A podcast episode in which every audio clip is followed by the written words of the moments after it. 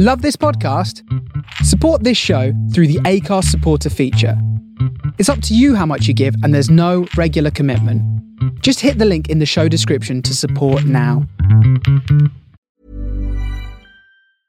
Hiring for your small business? If you're not looking for professionals on LinkedIn, you're looking in the wrong place. That's like looking for your car keys in a fish tank. LinkedIn helps you hire professionals you can't find anywhere else, even those who aren't actively searching for a new job but might be open to the perfect role. In a given month, over 70% of LinkedIn users don't even visit other leading job sites. So start looking in the right place. With LinkedIn, you can hire professionals like a professional. Post your free job on linkedin.com slash people today. There's never been a faster or easier way to start your weight loss journey than with PlushCare. PlushCare accepts most insurance plans and gives you online access to board-certified physicians who can prescribe FDA-approved weight loss medications like Wegovy and Zepbound for those who qualify. Take charge of your health and speak with a board-certified physician about a weight loss plan that's right for you. Get started today at plushcare.com slash weight loss. That's plushcare.com slash weight loss. plushcare.com slash weight loss.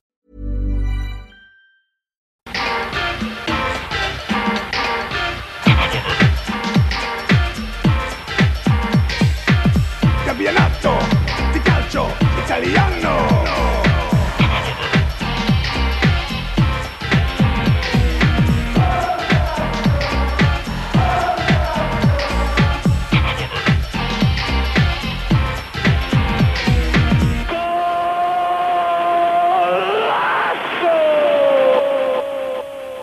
Well, what a weekend it was. Hello and welcome to the Forza Italian Football Podcast. I am a very happy Connor Clancy, your host. I'm joined by Vito Doria.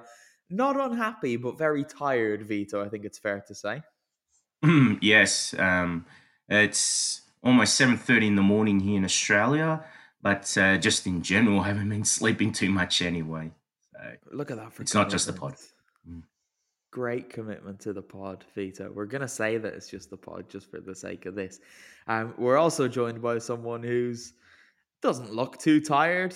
I mean, today. But Kev, you're back. Hello, how are you? Oh well, I had a horrific Oh, no. weekend, starting with uh, illness and then compounded by the UK broadcaster uh, choosing not to show three of the highest scoring Serie A games this weekend. I had uh, I had my first COVID vaccine, and then around midnight, uh, or sorry, you know, one a.m. Saturday morning, was having severe fevers so much that the wife decided to leave the bed because I was burning her. Yet I was there shivering and sweating, and that continued throughout the day. And then I was drifting in and out of consciousness, just trying to capture sleep because I was then up from about four a.m. It was, it was as bad as when I actually had COVID. Really? Yeah, Of course, it just lasted. How long did it last? What, 12 hours? yeah, yeah. I think it was it was arguably better when I had it because it came on during the day, whereas I had the jab about ten a.m. in the morning, and it was sort of 10, well, 12, 14 hours later. Yeah. when suddenly the fever kicked in. But I think because it kicked in while I was trying to sleep, and then it woke me up, and then it made me sleep deprived. Oh, it was just horrific. Yeah, two people in my family have had it as well, and they've said the same thing. It was like 12 hours after the jab. So I think the best idea is to to get it at like 10 at night, if possible. So then you wake up the next morning to it. At least you get your good night's sleep in. And then by the time you're going to bed the following day, you're sorted. So if, Yeah. if your GP will organize for your second dose to be Yeah. after hours, I'd fully push you to Yeah. take him up on that offer. But Uh, Well, it's not. So maybe I'll just stay awake for twelve hours or twenty four hours, and then just sort of, you know, mend my uh, mend my sleeping pattern to go. Look, Kev, if that's what you want to do, who am I to tell you otherwise? I do enough of that. Anyway, we've got some football to talk about, and not too much happened at the top this weekend, but an awful lot happened at the bottom. So we are going to start down there because Cagliari have risen from the dead and they've somehow managed to win three on the bounce after beating Roma over the weekend. And they are now, I'm saying this with a very big asterisk, but they are now out of the relegation zone. They are 17th in the Serie A table, level on points with Benevento, who are 18th. Um, but Cagliari have a minus 17 goal difference to Benevento's minus 29. Now, of course, if the season finished today, Cagliari would be relegated, Benevento would be safe because Benevento beat Cagliari 2 1 in their game in Sardinia when they first met this season. I believe it was in January. The second game between the two is on May 9th. So the head to head record isn't shown on the Serie A table until they've played twice. But Vito, Cagliari look like they are following in Torino's footsteps and doing the improbable, if not impossible. They're starting to peak at the right time.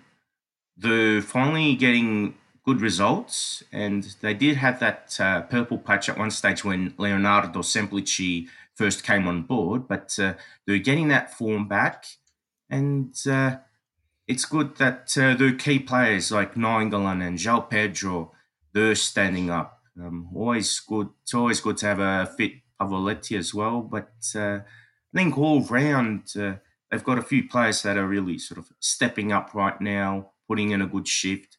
And they're not um, relying too much on Cragno to make the scores look embarrassing. Um, Cragno's still doing his saves, and the rest are helping Derby to actually make sure Cagliari get results. So the unlikely escape looks like it's on, and um, I think uh, you know at least now that uh, they've got Semplici on board, um, that has become possible because they held on to Di Francesco for too long, and uh, it looked like uh, the nails in the coffin were almost in at one stage.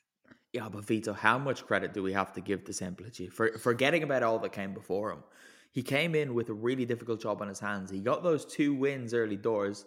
Then there was a dip again, and now they are just doing this at the right time. And Semplici, he's doing what we hoped he would in Sardinia.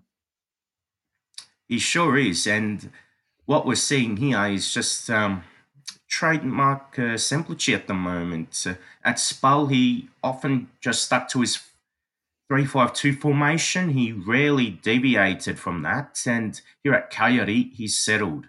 Not only that, it seems that the players have also adapted to his tactics quite well, so that's a huge bonus. And uh, uh, if we just go back to certain individuals again, um, having a player like João Pedro, his form in the last two years in particular has been very impressive. So when you get someone like Giovanni Simeone uh, not scoring on a regular basis, you've got João Pedro who's been quite prolific.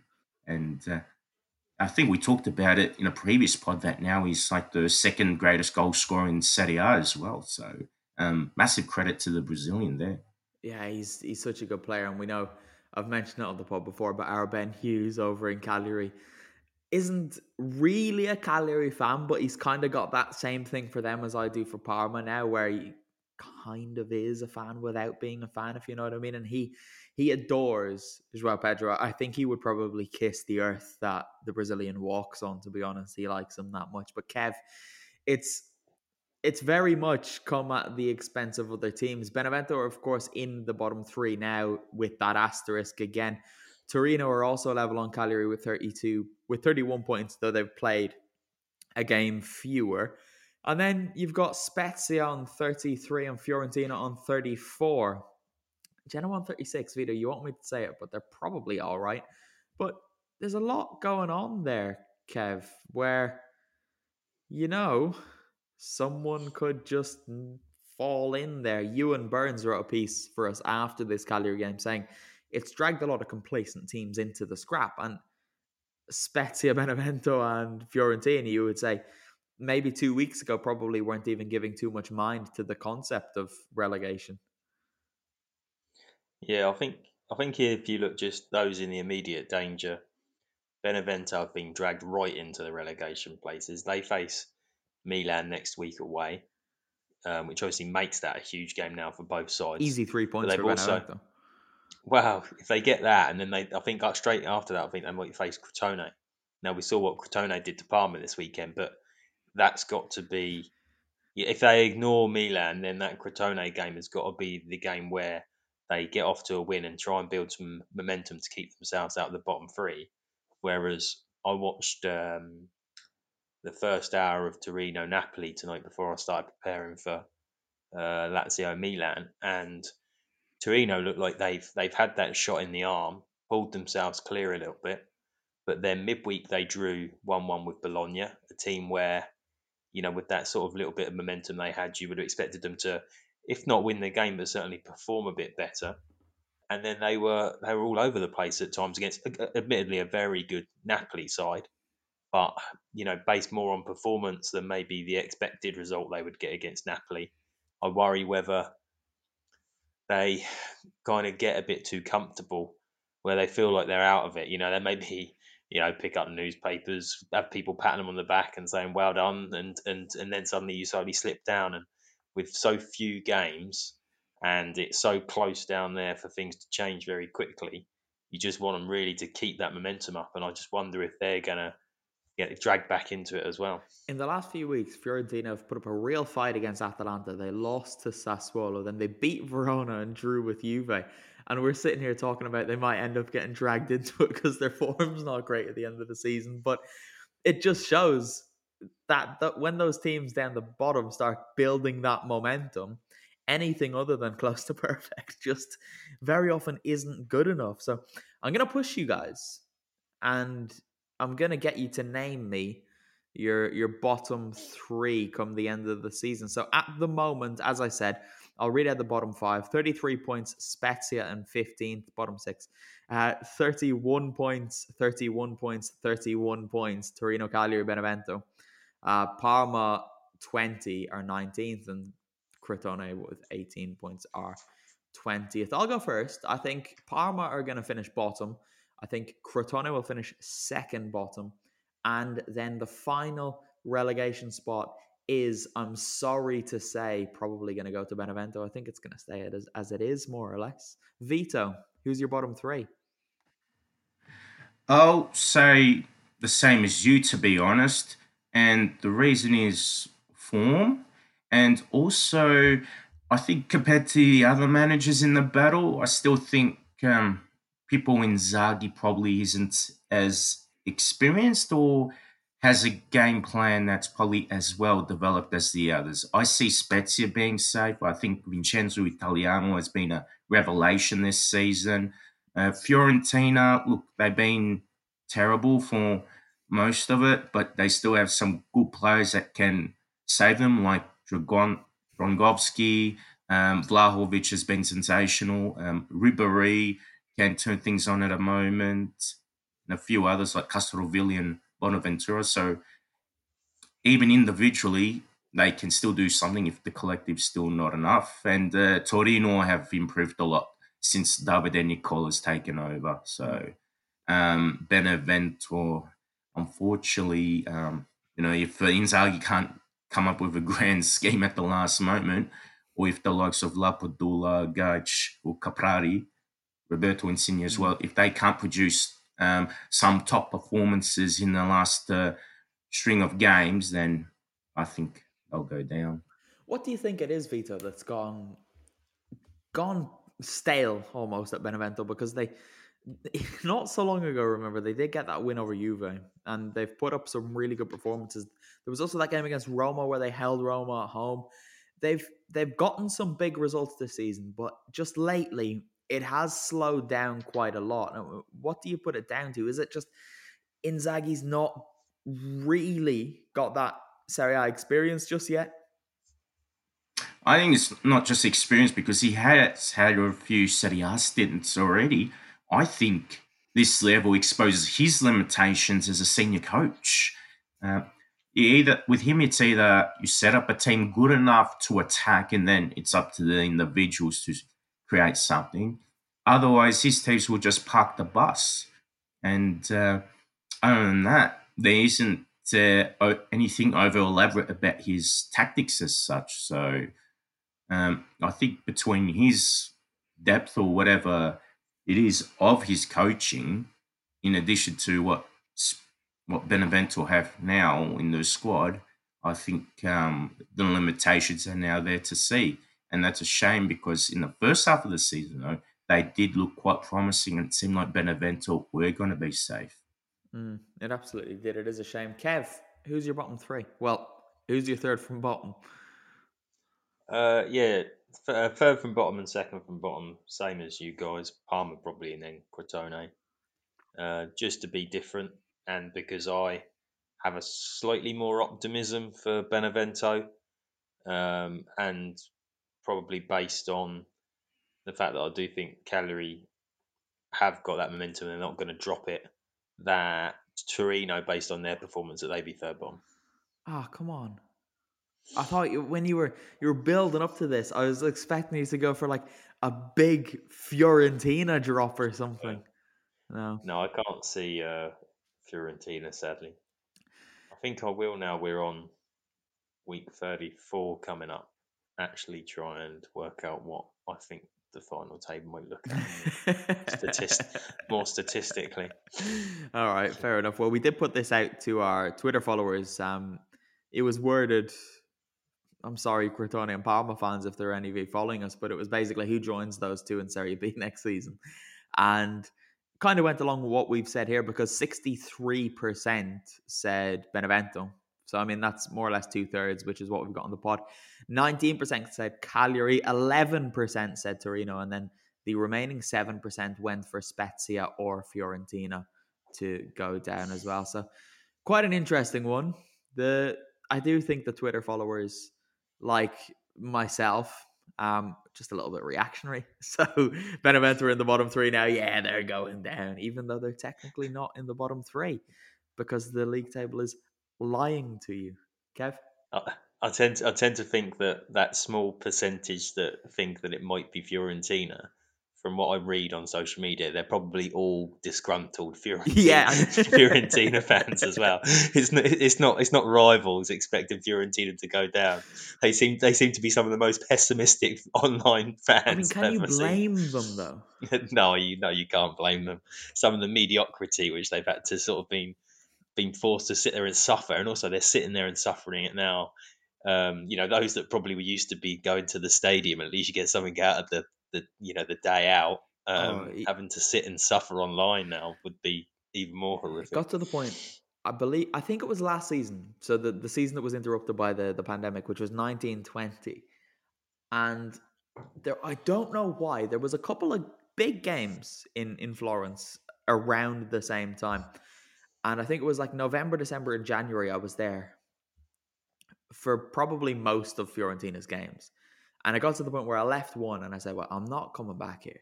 I'm, I'm just not coming back here this season unless it's Atalanta or a, a game that means something somewhere. Because so often you're going there and it's just like the football was dire, like absolutely dreadful. And the fans were just so, so negative and so miserable, but not in a way that was even funny. You know, it was just, I, I was getting nothing out of it. Um, and then obviously I went to the Atalanta game, missed the first half because of Trenitalia, and that was the only bit of positivity that Fiorentina had at home at a game I was at. Was basically the first half of that game when Chiesa scored and they were one 0 up. But anyway, it wasn't to be. Um, Kev, you look like you want to say something. Well, yeah, I was just wondering if it's like it is in the UK, where, um, although admittedly this is largely in the lower divisions, where the people that would usually have season tickets, um, they kind of get this bonus, if we call it that, in inverted commas, of a free pass to watch the game streamed on the internet. But yeah, Mm. I, I speak to some people, and it's like, no, I don't want to watch Peterborough versus Leyton Orient. it's like, I, you know, I just I can have a week off you know, if I can't get to the ground, but now they're giving me this free stream of my club that I hold a season ticket for, but I don't actually want to watch that. Not not if there's something else I can do with two hours of my evening. I do they still feel a lot they of- have to. A lot of football fans hate their team though, right? And I, I think that they hate it. That's just how they their love manifests. It, it presents itself as hate and complete disdain. I remember when when I Yeah, neither of you are married, are you? when I lived in Ireland permanently, um, used to go to League of Ireland games every week, and so I used to go with my mate. I supported Bray Wanderers, and he supported Shamrock Rovers, who are basically like the biggest club in Ireland. And we used to go to alternate games each weekend. So one weekend it'd be a Bray game, the next weekend it would be a Rovers game. And I used to just hate going over to the Rovers games because it was just that they hate their football club. All of them. They cannot stand their football club. But then we found a couple of funny people to sit around. So we did that. And it was very much a different experience for me. My friend didn't like it all that much. But anyway, let's, shall we stop here, take a little break, get you in, and then come back and talk about some good football teams? we we needed a segue into a club, a Serie A club that their fans hate them. Yeah, but we went the opposite already... way, didn't we? yeah. Um, no, th- there is another football club whose internet fans have been very negative lately. But I'm gonna go and talk to Ewan Burns about the Coppa Italia Femminile semi-final second legs that were taking place over the weekend, and they too produced a lot of excitement and a lot of goals. And we'll be back after this to talk about things at the top.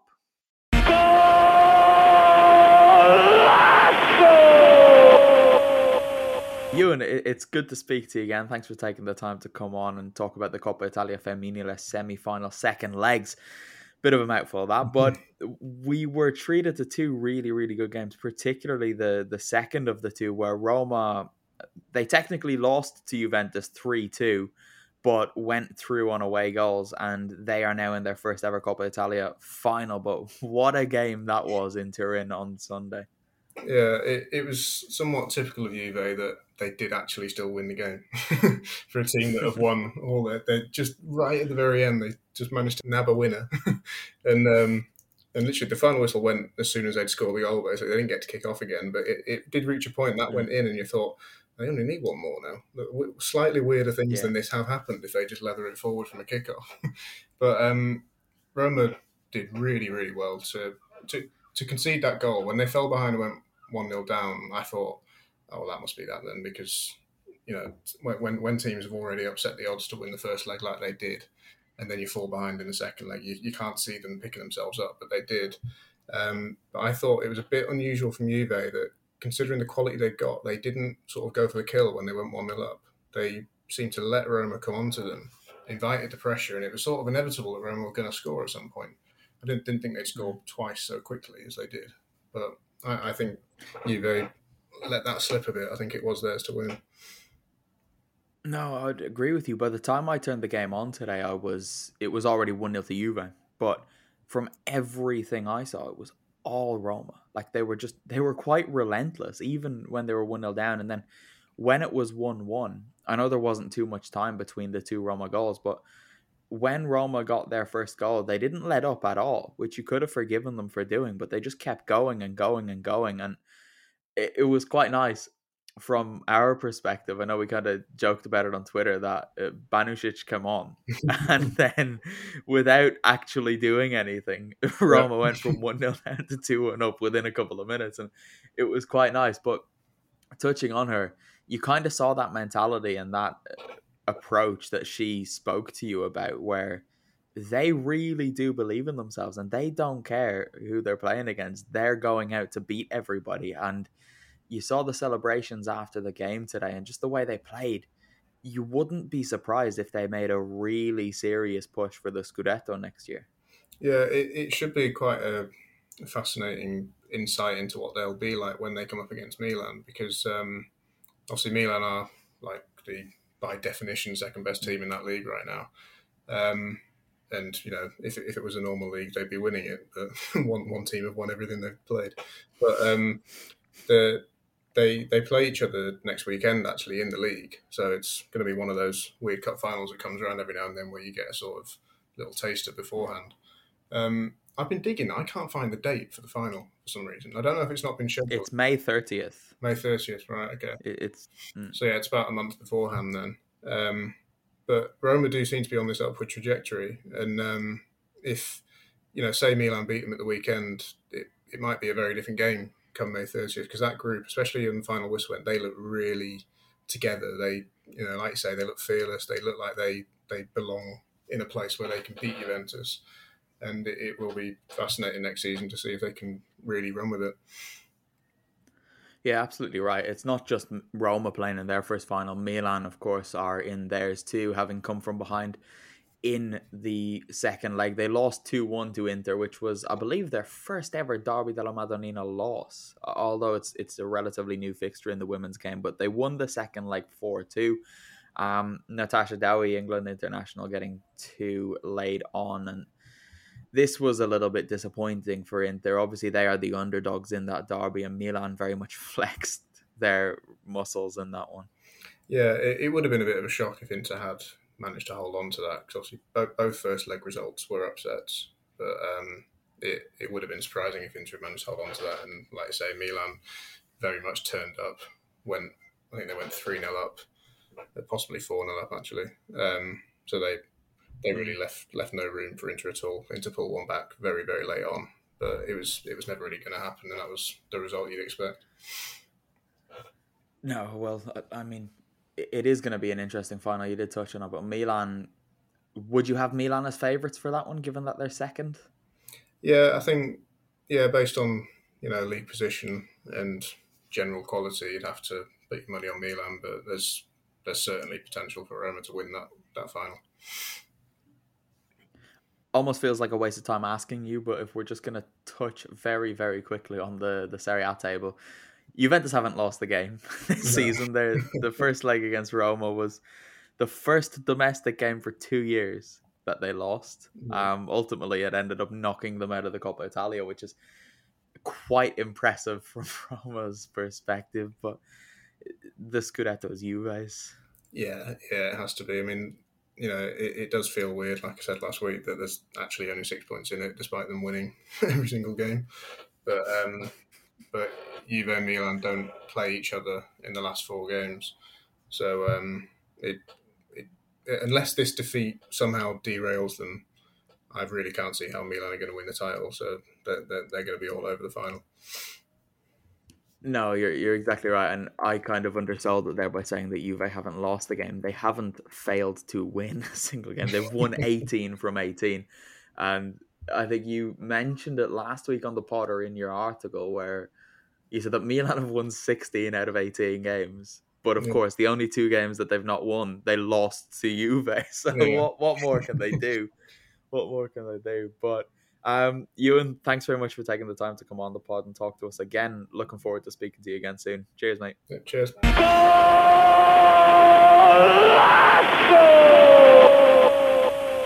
And we're back. And things at the top were, I mean, they weren't all that interesting, were they? Because not too much happened that is of note, except for the fact that the, the top four looks quite a lot different to what it did a couple of weeks back. Inter, runaway leaders, 11 points clear. Second place now are Atalanta, who are holding on to that spot. They've kind of made it their own in recent weeks. Napoli are now third, Juve fourth, and Milan have finally dropped out of the top four. I think correct me if I'm wrong, but for the first time this season, Kev, they played against Lazio this evening, Monday evening, which is why we're recording a little bit late. You did the report for us on this one. And Milan got a spanking. Yeah, they did, and they nearly went ahead, which was which is really really weird when I sort of look back because we're 90 seconds of the opening. Uh, Calhanoglu had a shot which Reina really well saved down to his left, and then Lazio went up the other end and scored. But after that, for the first 25 minutes, it was all Lazio. Um, Milan were at sixes and seven. Hernandez at one point looked like he'd been rushed back too quickly from injury because he a cross came over from Lulic. He headed it back towards the penalty spot, and Correa just volleyed it into the floor and it bounced over the crossbar. They were extremely lucky with that. And then um, maybe sort of seven or eight minutes later, Hernandez was completely free, had the ball at his feet, looked up, looked down, shuffled to his left, hesitated some more, was eventually closed down by Marusic. The ball broke to Correa in the box again, or was laid off to Correa in the box again, and he fired wide. And it's like, what are you doing? They just looked like they were imploding when they still could have got themselves together. And um, they then nearly went uh, two behind just before the break, and five minutes into the second half, again they hadn't woken up like they didn't at the start of the first, and Correa broke through, out muscled Tomori. Um, to be honest, he was he was brilliant tonight, all over the pitch. Uh, Correa, he was throwing himself about, making the runs in behind. Probably could have had a hat trick. Donnarumma tipped one around the post, but yeah, Milan offered very, very little. And there's uh, if anybody was watching the game and saw um, the, the, the camera turned to Mandzukic, who was sitting on the bed uh, on the bench after being um, substituted. He looked. It was almost. It, he he looked like the Milan team. You know, rabbit caught in the headlights. He just looked dazed and confused, and was just assuming it was the fact of the uh, amount of running he had to put in almost on his own up top, um, given his age and that he's returned to fitness himself. Lazio, Napoli, Juve, Inter, and Atalanta have all picked up between 40 and 46 points since the turn of the year. Inter and Atalanta 46 more than anyone else in Serie A. Milan have picked up 32 in that same time, which is closer to Roma, Genoa, Sassuolo, and Sampdoria's totals in that same time period, which, okay, we said at the time, Vito, that they were overachieving for the first half of the season. And when they had the odd slip, it was just the odd slip. But now they're playing and getting the results of a, a mid table side. And Pioli's probably not going to come through this if we know that much about what Milan do. He doesn't seem like he's got the answers to turn this around between now and the end of the season. And if Milan don't get top four, having been winter champions, it's not great, is it?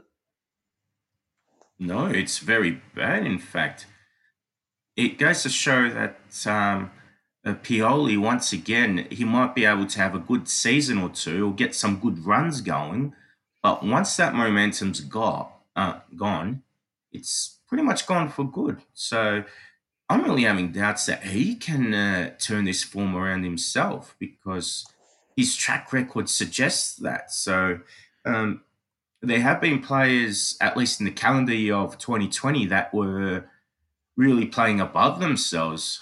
Calhanoglu in particular, I remember in the early stages of that year, or when football returned after the the first lockdowns due to the pandemic, uh, he was in sensational form. But uh, you know, it, it's not just uh, not having Ibrahimovic there. The team in general is not performing at the levels that it has been earlier in the 2020-21 season.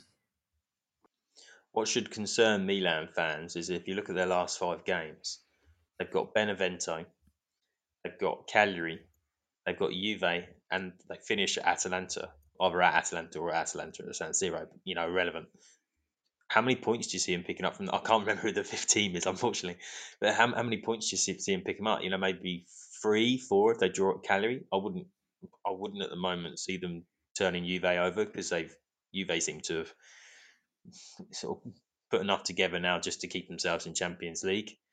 I know you probably disagree with that slightly, Connor, but Milan are free falling and aren't haven't got anything on the horizon that looks like a, an, an easy couple of games even to get some momentum back up again. What do I disagree with? Um, the fact that Juve will finish in the top four. I think I I'm sticking with what I've been saying for weeks. M- Milan or Juve will finish in the top four. The two of them won't because okay. they're stinking the place out at the moment. Napoli and Atalanta are ripping it up. Atalanta are finishing second. I've been saying this since fucking August. Atalanta are finishing second in Serie A this season. Um, Napoli have just done it at the right time. And yeah, Juve or Milan are not finishing in the top four. And it's if you're not a supporter of one of those two teams, it's going to be pretty funny for, for different reasons. And look, come at me if you want, but it's going to be funny. If you're you've got a 39 year old clown playing for you. He's talking about being God, and you're you you're the winter champions. And you don't finish top four. That is funny. And if you've won nine Scudetti on the bounce, and you you sign a player who's who you then go on to make bigger than your own club to win the Champions League, and fail to even win Serie A, that's also funny. So don't get so sensitive about it, Juve and, and Milan fans it's funny if either of you miss out on the top four, particularly if it's at the expense of Atalanta or even Lazio to an extent, you know. But Kev, That other, that other fixture is Torino for Milan. Okay. So they've got three of the relegation battlers and two of the sides that are, are, are battling for Champions League places. They are not easy games. Well, not not necessarily easy games, but they're not convenient fixtures that sometimes come along just when you need them to at the end of the season, just to, let's say, get a win and build some momentum. No, and the games that they're playing at home, you'd think should be bankers, right? But Milan's home form since the turn of the year, they're 15th. The only teams in Serie A with worse home form than Milan in 2021. Benevento in the relegation zone, Parma in the relegation zone, Crotone in the relegation zone, Cagliari kind of in the relegation zone, and Verona, who have who have declined dramatically since then. And I, I, look, I don't want Milan to be dreadful, but they just are. It's not. I'm not just putting this on them. They are. They have been terrible recently, and particularly at home. And Vito, if they went into a game against Cagliari tomorrow, you'd back Cagliari to do them. They've got the momentum now, so uh, why not? Absolutely right, particularly if it's at San Siro, which I think their game might well be. I believe they play each other at the San Siro. I I think they played each other at the Sardinia Arena already because Zlatan has played there twice, I think, since he's come back. But I might be completely wrong on that. Um, Atalanta in the second, Kevin.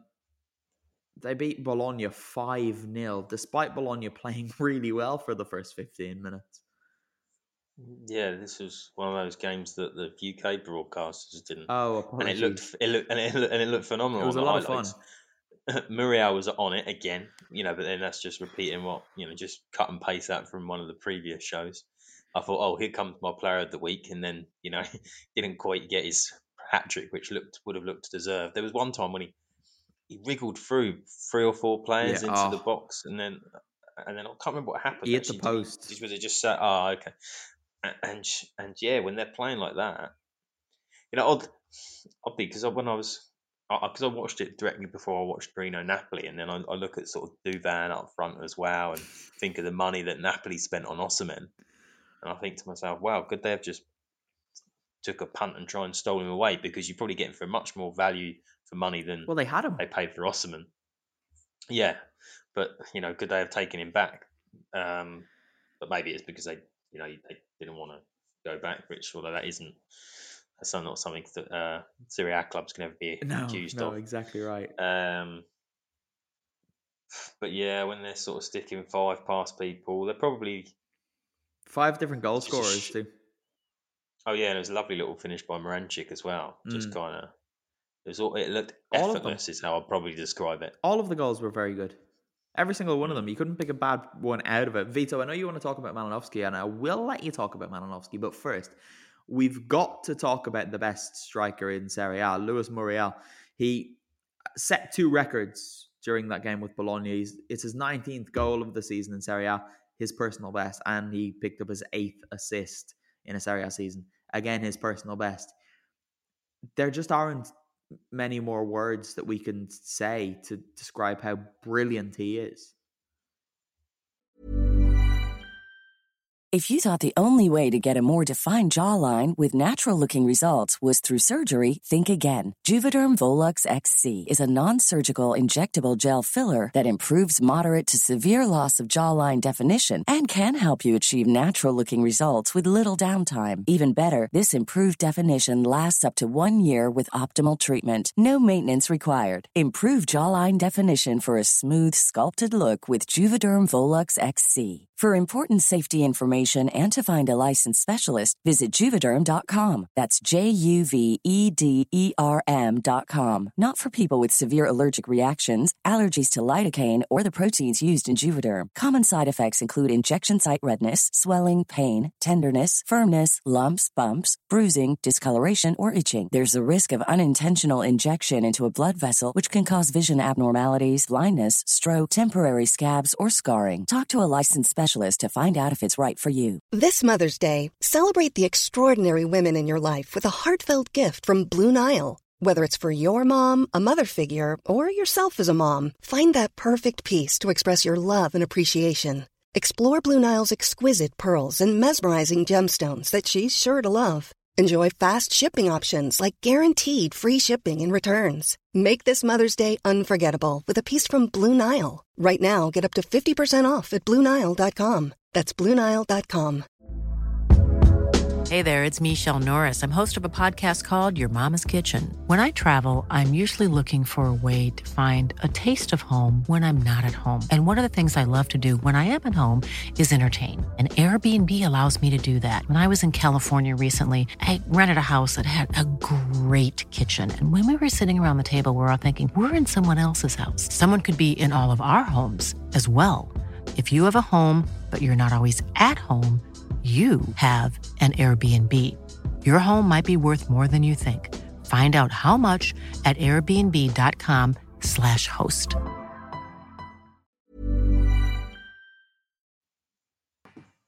No, not at all. Just you talk about impact subs and all that, but even now, uh, since Gasperini's been putting him in the starting lineup, he's still making an impact. And uh, I'm glad that he's been doing this with Atalanta because at other clubs such as Sevilla, Sampdoria, and Udinese, um, he was very patchy. When he went to Fiorentina, he had a quick burst and then uh, his form dropped off. So, um, at least now with La Dea, he's uh, finally really fulfilling his potential, and we're seeing that maximum output out of him.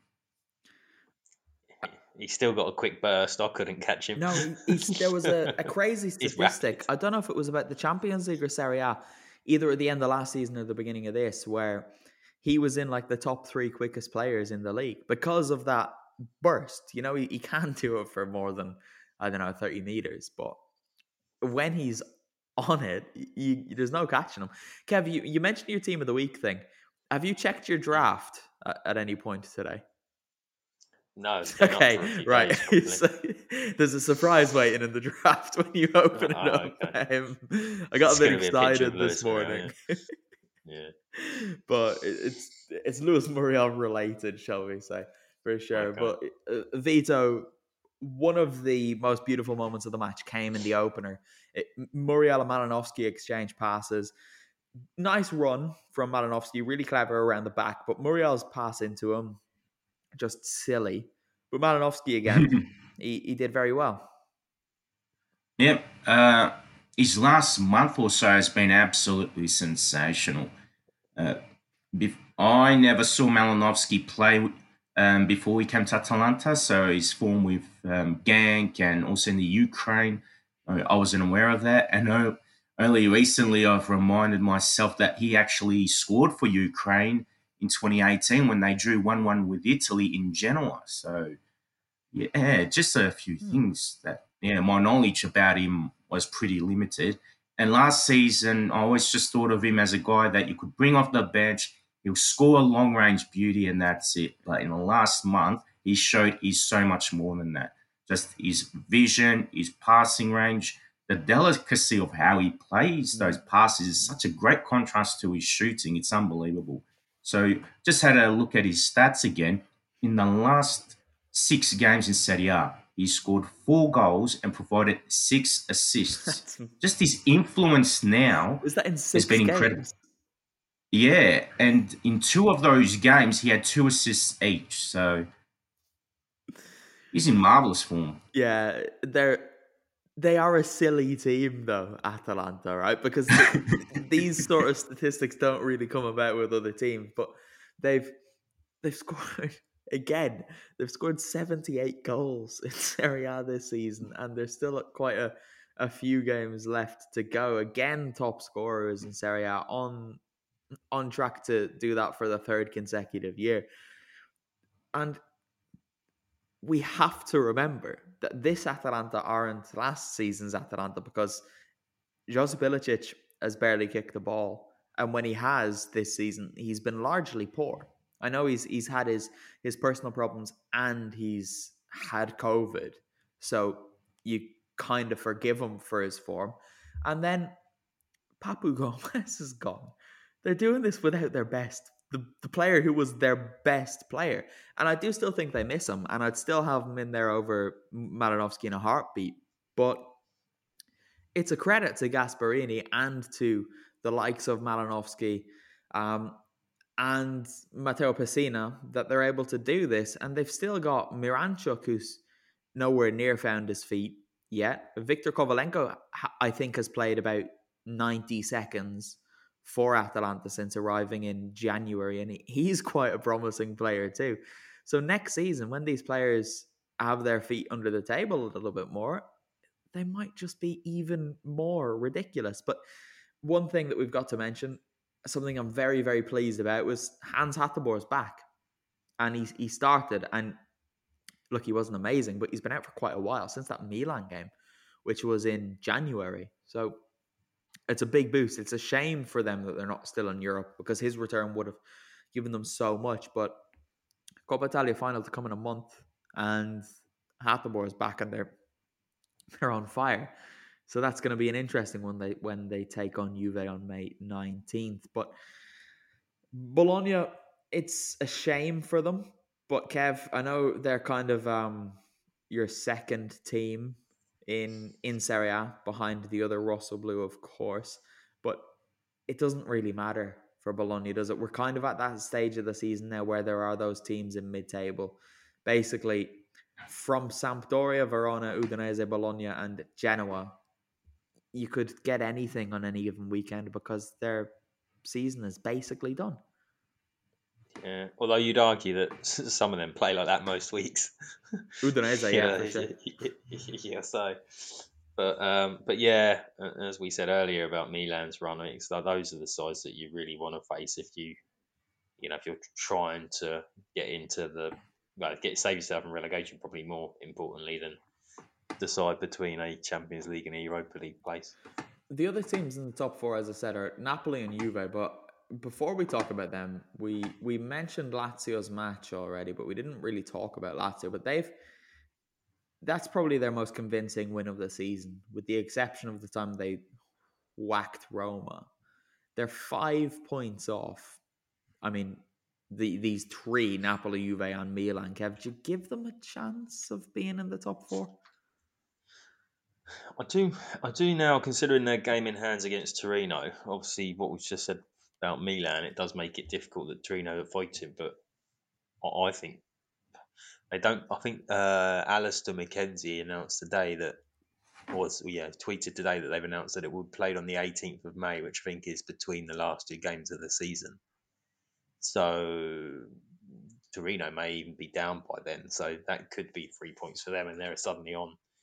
If they'd had that those these points now, they'd be on 64, a win away from coming into the Champions League places. So they've got plenty to plenty to play for. And they, they apart from who's it like uh, last week against Napoli or midweek against Napoli, I think they were on five consecutive wins. Mm.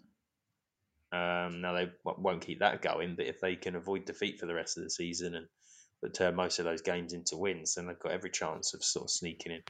They do, and I guess when when you're in such a hot streak, a loss, particularly against a direct competitor, can feel like a bit of a, a bummer, but these things do happen every once in a while, right? You, you can't win relentlessly and just soar into the top four. So it didn't come as too much of a surprise, I suppose.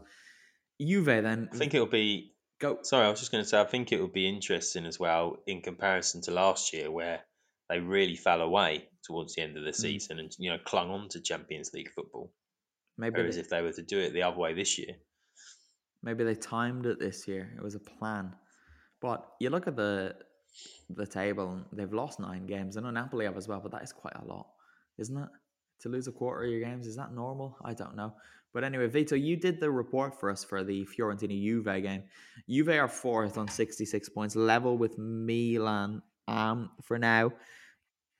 And it's it's hard to know if they're gonna have enough to get over the line. It, it does kind of seem like it's who throws it away more between now and the end of the season, Juve or Milan. But this was the second half was better from Juve, but it wasn't great, was it? No, it was not. Out of the two teams, I thought Fiorentina's first half was much better, and I think they should have been uh, winning by a lot more than just the one goal. Vlahovic scored from that penalty, but there were numerous chances in open play. Um, Szczesny made a couple saves, but he was shaking some moments, so that meant Chiellini had to step up to the plate. Um, the woodwork uh, also helped uh, save Juve's skin a fair bit, and um, yeah, it was just a pity that uh, Fiorentina couldn't get the three points because, especially that first half, they were well in control. The second half, there was a lot of meaningless possession, to be honest, from Juventus. Uh, at, whenever Juan Cuadrado got the ball, they looked like something was going to happen. He he was making his runs, he was direct, he was putting in crosses. He looked like he was doing something. Whereas when players were going down the middle, it didn't look like they were producing uh, a lot of great options. So very disappointing in general. And um, uh, the only thing about Juve getting the point is that uh, at least Alvaro Morata's goal was sensational. I thought that's probably one of the best goals I've seen Morata score anyway. It was a really, really nice finish. We've got to talk about Cristiano Ronaldo because, look, he, what I'm about to say is ridiculous. He hasn't scored in three games, which, of course, is not a crisis. But this is his, I believe it's his longest drought since his first season with Juve when he he was basically injured, so he didn't score for six of Juve's matches. But it's not that he's not scoring, Kev. It's that he's having these tantrums all of the time. So you see, there was the the, the post Genoa thing, obviously, which I believe was the first of the games that he didn't score in. Then after the game against was it Parma, he kind of stormed off the pitch as well, and just it doesn't look like it's everything's good there. And the Italian press picked up on this today as well, like all of them, which was kind of funny because Corriere della Sera wrote that the team are disjointed, without a style, without a soul, and Cristiano is like a ghost on the pitch who almost looks disinterested in the game. And I don't think you can disagree with that. But then Gazzetta then said, Cristiano, are you there? and Tuttosport basically said what a lot of people have been saying, which is that if Juve don't get the Champions League, they won't be able to cover his salary. So he'll probably look for an adventure either with Manchester United again or go to Paris, Paris Saint Germain. And there were these stories last week where George Mendes is working on a deal to get him back to Old Trafford. And it does kind of just look like it's coming to an unhappy ending. And if it doesn't end, it doesn't look great. Yeah, I think I think sometimes um, with Cristiano, his histrionics over not scoring or not being passed to sometimes are aimed at deflecting the blame away from himself. Not that you know often he's there's much to blame him for because he, he does give so much to any of the sides he's he's he's um, performed for, and but he was he was kind of always known for having his body so well prepared for this final run into the season, whether it was with Juve, with, with United, with, with Real Madrid. And obviously that's not that's probably maybe a little bit more difficult this season with the condensed fixture list. But you also wonder, and I'm trying to remember what year this was when he was accused a little in Madrid once they were out of the running for the league title and you know possibly out of Europe. So this is going beyond 2018. That he was then sort of preparing his body for either a World Cup or a European Championships, as it were. And I was just wondering whether he's trying to save face by, but but maybe he isn't. You know, probably the statistics that you've uh, have available to him will show whether he is running as hard, getting into scoring positions as much as he was, or whether he's he's holding a little bit back now, but just trying to save face by throwing his arms up and and again probably into knowing that his future may also lie away from Juventus, and now it just it helps a little bit them to get rid of him if you like if he's looks like he's unhappy there. Should they? Should they get rid of him? Mm. Um, well, financially, I think probably they would be better off. Um, you know, the whole Super League issue that kicked off last week the idiocy was that these these owners feel that they can get out of their money trouble. You know, not you know huge money trouble, but the self fact that they've self probably got inflicted financial trouble. yeah well. self self inflicted financial trouble um, by by just generating more money that isn't available. Certainly in a you know pre pandemic world and a market that's just gone up and up and up and has not really sort of found a, a level um, that they should be cutting back. And I think anybody looking to even take Cristiano Ronaldo, however old he is now, they're not going to be offering him huge wages. So if you're Juve, you can get you can get rid get rid. If you're if you're somebody trying to look to buy him, you know I'd still buy him, but not at nowhere near the level of salary that he's on at Juve. No, not a chance.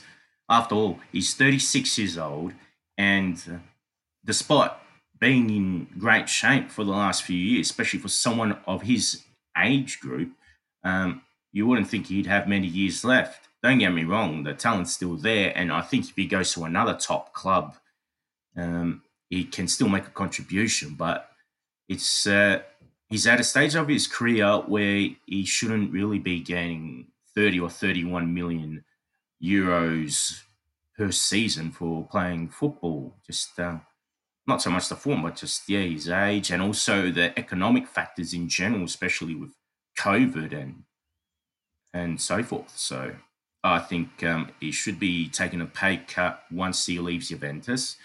And Juventus, in general, I think it'd be best that they do offload him because they have struggled in the Champions League with him still. He hasn't been the man to give them that uh, European success. So I think it's best to cut their losses now with him and also save on his wages so they can focus on rebuilding other parts of the squad. I don't think uh, the midfield still has been properly addressed. That's been a glaring weakness. They they seem to have uh, enough to replace Bonucci and Chiellini in defence with Demiral and de Ligt, but uh, they might need a better out and out striker than Morata. And uh, you look at the goalkeeping situation. Uh, Buffon is 43, and Szczesny seems to be picking up his bad habits again, unfortunately, after looking so good in the first few seasons that he's been with Juve. So I think it should be about rejuvenation on the squad from now on in for the Bianconeri because you can't win all the time. Uh, the cycle's ended. Try to plan for the new one, but don't expect it to just happen in a snap. Yeah, I think lots of people point towards being being unable to meet some of your salary commitments if you don't qualify for the Champions League. But Vito talks about that squad rejuvenation, and and that becomes so much harder when you're not in the Champions League. Um, not necessarily even with enticing new players to come, because usually if the money's there, they will commit to a project, particularly given the assumption if you're joining Juve that you'll be probably back in the Champions League within 12 months. But what you what you have is you have all those all that dead weight that you're looking to offload that don't want to leave because their wages aren't going elsewhere. Um, the clubs that they would go to generally know that Juve are in a desperate situation because they're not they've not got that Champions League revenue coming in. So then you end up sort of having these players sticking around or you know paying most of the wages if you send them off loan just to get them out of the building for a, for 12 months and it becomes a really sort of difficult situation to manage for a, for a, probably a season and and I think it will be made worse this summer by the depreciated market because people will not be looking to hand even half of maybe the wages that Juve are playing some, of these players, particularly those if we look at the people that have come in um, for for free. So their their salaries are huge because Juve haven't had to pay you know an initial transfer outlay, uh, and and people are going to be sticking with what they've got for for a little while longer. You would imagine so. It it does seem like it's just a a bit of a mess. Everything's a bit haphazard at Juve. Everything, even upstairs. And I've speaking of haphazard, this po- podcast has been a little bit as well with the way we've approached some of the games. But I just before we start talking about something Super League related, I do need to just run through all of the weekend's results. So Genoa beat Spezia 2 0 in a derby that's not a derby. Parma lost 4 3 to Crotone in a crazy game, another crazy game involving Parma that they couldn't win. Sassuolo beat Sampdoria 1 0. Udinese beat Benevento 4 2. Inter stay top, but what's the point in talking about them? They just keep doing the same thing. Matteo Darmian again scored as they beat Verona 1 0. Fiorentina Juve 1 1. Cagliari beat Roma 3 2. Atalanta 5. Bologna 0. Napoli beat Torino 2 0 on Monday evening before Lazio thumped Milan 3 0 themselves. But does anybody, Kev, you want to talk about Inter? Oh yeah, just really quickly on Inter because before we came on a couple of weeks ago, we were looking at the um, the the average position map for Inter against what Hakimi being their furthest forward player. yeah, but outside of um, open play, I sort of switched over. Um, I think before leaving the house actually um, to Inter versus Verona, and I just I caught a glimpse of a corner, and I saw Lukaku hammering it away and I thought, well, who's he hammering it to? You know, because he's, he's a quick guy, you know, and he's he's their goal threat. You'd expect him to be the, the furthest. For, and then I, then I realised, like, the next 15 minutes, they leave Hakimi up for the corners, or at least they did against Hellas, Hellas Verona. They? they literally, he, yeah, and I, I wondered whether there's ever been a scenario where he'd probably be the, the man that's held back in case of a quick break because of his speed but also you know they, they they clearly fear how badly he heads the ball or something from defensive corners, and they were leaving him as the uh, as the man up top on the corners. I just found it strange. And then he took that free kick that he hit the post with, and he's you know he's got such an attacking threat. I, I still can't believe they got him for forty million. Yeah, it does seem like a bit of a bargain. I've just sent the the pass map from from this week. He's actually a little bit further back than the strikers in this week's performance, but the his position is very, very high up the pitch. It's crazy to see that he's a, a wing back, but what player he is. Anyway, we've got to talk about the Super League because the Italian Federation, the FIGC, have added a clause to their regulations, and it's effectively an anti Super League clause. So the president, Gabriele Gravina, this is the FIGC, not Lega Serie A as well, by the way. So it's it, it's higher up than that. Um, so Gravina came out and said those who feel they have to participate in competitions not not authorized by the FIGC, FIFA, or UEFA will lose their affiliation with the FIGC and those governing bodies. He said at the moment we don't have any news on who has remained and who has left the Super League. And he said that this new rule applies to national licenses. It's clear if by June 21st someone should want to participate in competitions of a private nature, they will not take part in our league. And what's interesting about this is the new rule was u- unanimously approved by the FIGC Council, Council, which includes Interchief Beppe Marotta, who was one of the people involved in the Super League's creation. So, for those of us, I think we're in the majority who did not like the idea of the Super League, this is great news, and it's quite a firm stance from the Italian Federation. Maybe Marotta, Marotta's voting it in because it saves him the headache of having to go through all this shit again. quite and that's why he's that's why he's quite happy. That's why he's quite happy to. Quite um, possibly. Um, oddly enough, I, I heard um, today that Inter might not have even completed the paperwork you know, this whole Perez saying everybody's in, nobody's actually came out. It wouldn't it wouldn't surprise me hearing some of the horror stories of you know red tape and bureaucracy in Italy with you know completing paperwork.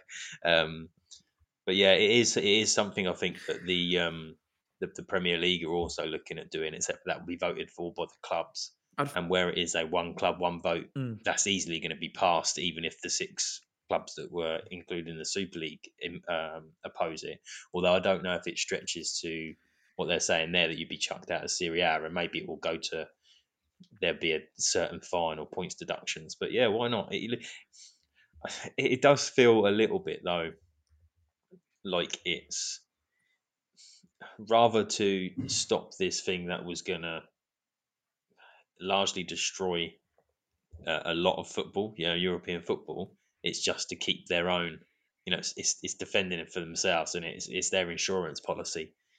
Um, whereas rather than this, I'd probably prefer something more across the board to again to go back to these sort of financial issues that have kind of brought this about that we had stronger FFP in Europe and things and and those some of those things got resolved rather than associations just building insurance policies into their um their, their whatever that's the The word regulations. yeah regulation right yeah regulate reg, regu- the regulatory things but um yeah who knows We're both struggling here. they'll still try again Hmm. they'll still try again I wouldn't put it against those clubs just trying to start the Super League again, especially if they still have the current owners as well. So I'm sure they'll want to be in a league of their own, shall we say. But um, I think it's up to Gravina and uh, the Federcalcio to do things like they've done and uh, try to take a stance because uh, one of the things that uh, most people are up in arms about is the exclusivity of the Super League. We already see with the Champions League how glorified it is from the old European Cup, but the Super League, not only is it further glorified or it's meant to be perceived as glamorous and possessing more glitz, but uh, the exclusive, exclusiveness of it all just throws people off, and I think that's what kills the spirit of the game. Uh, the modern game is commercialized and and all that, but uh, I think moments like this made a lot of people realize what's good about the traditional aspects, why we fell in love with the game in the first place. So um, I really hope uh, not just uh, the FIGC, but I hope other football administrations um, they sort of wake up to themselves and realize that you got to take a strong stance because the the big clubs, those that went in the Super League, they might have the history, the reputations, the great success, but at the end of the day, one of the reasons they were big is because the others weren't as good. Um, if they go into the Super League, uh, the, on paper the games might look good, but uh, they would have lost more than they would have been accustomed to. And surely, if you look at a team like Juventus, especially the chairman Andrea Agnelli, he was a big fan of it, and the club motto is "Conta solo vincere," winning is the only thing that counts. You know, with the Europa League, considering their squad, I think they'd be changing the motto to "Conta solo perdere." Losing's the only thing that counts because the record in Europe has shown recently they struggle in Europe, and they would have lost more against those stronger European sides. I think the I think these clubs they they moan that they have to um, join a Super League or you know form a Super League because their you know their domestic competition is you know it has has so little value, particularly if you you know the, the, they always compare it to the Premier League because of the the TV revenue that the Premier League generates. But they've got to take a look at themselves and and and accept that they have they have affected the the the issues within their own game.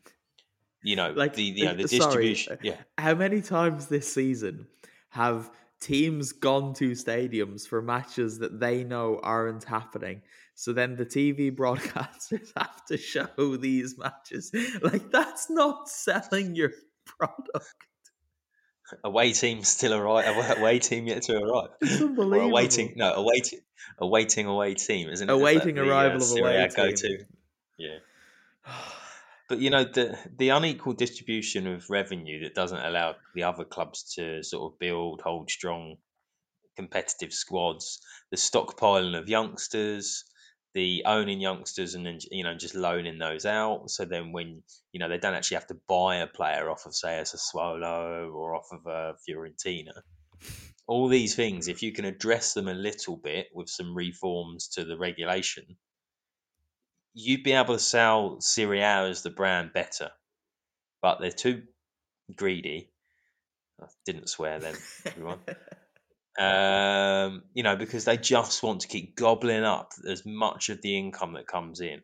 And then they argue over, oh, Serie A is a really weak brand. It's like, yeah, it's because you've made it uncompetitive. You have won a title nine years in a row. You look at the revenue distribution. You know, Atalanta, uh, you know, is a great story. but the problem is you shouldn't have great stories with that vast a disparity between the top earning club and the lesser earning clubs. Because Claudio Ranieri said it best was that, that you know, while I, you know, it could still happen. Leicester would never happen. Mm. You know, 10, 10 years of a Super League being formed. And it's because eventually, while that was a wonderful story, and Atalanta, Atalanta being second now is a wonderful story, you're we're, we're pushing ourselves further and further and further to that never happening again. Mm. Yeah, I, I do think you obviously weren't blaming Juventus for Juventus being so much better than everyone else there, but um, no, take your point. Take your point, guys.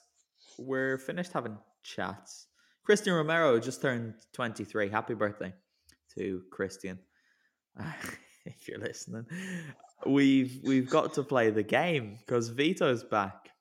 So it's back to the normal game, Kev, not your personalized game that we've got for when there's only one person on the pod with me.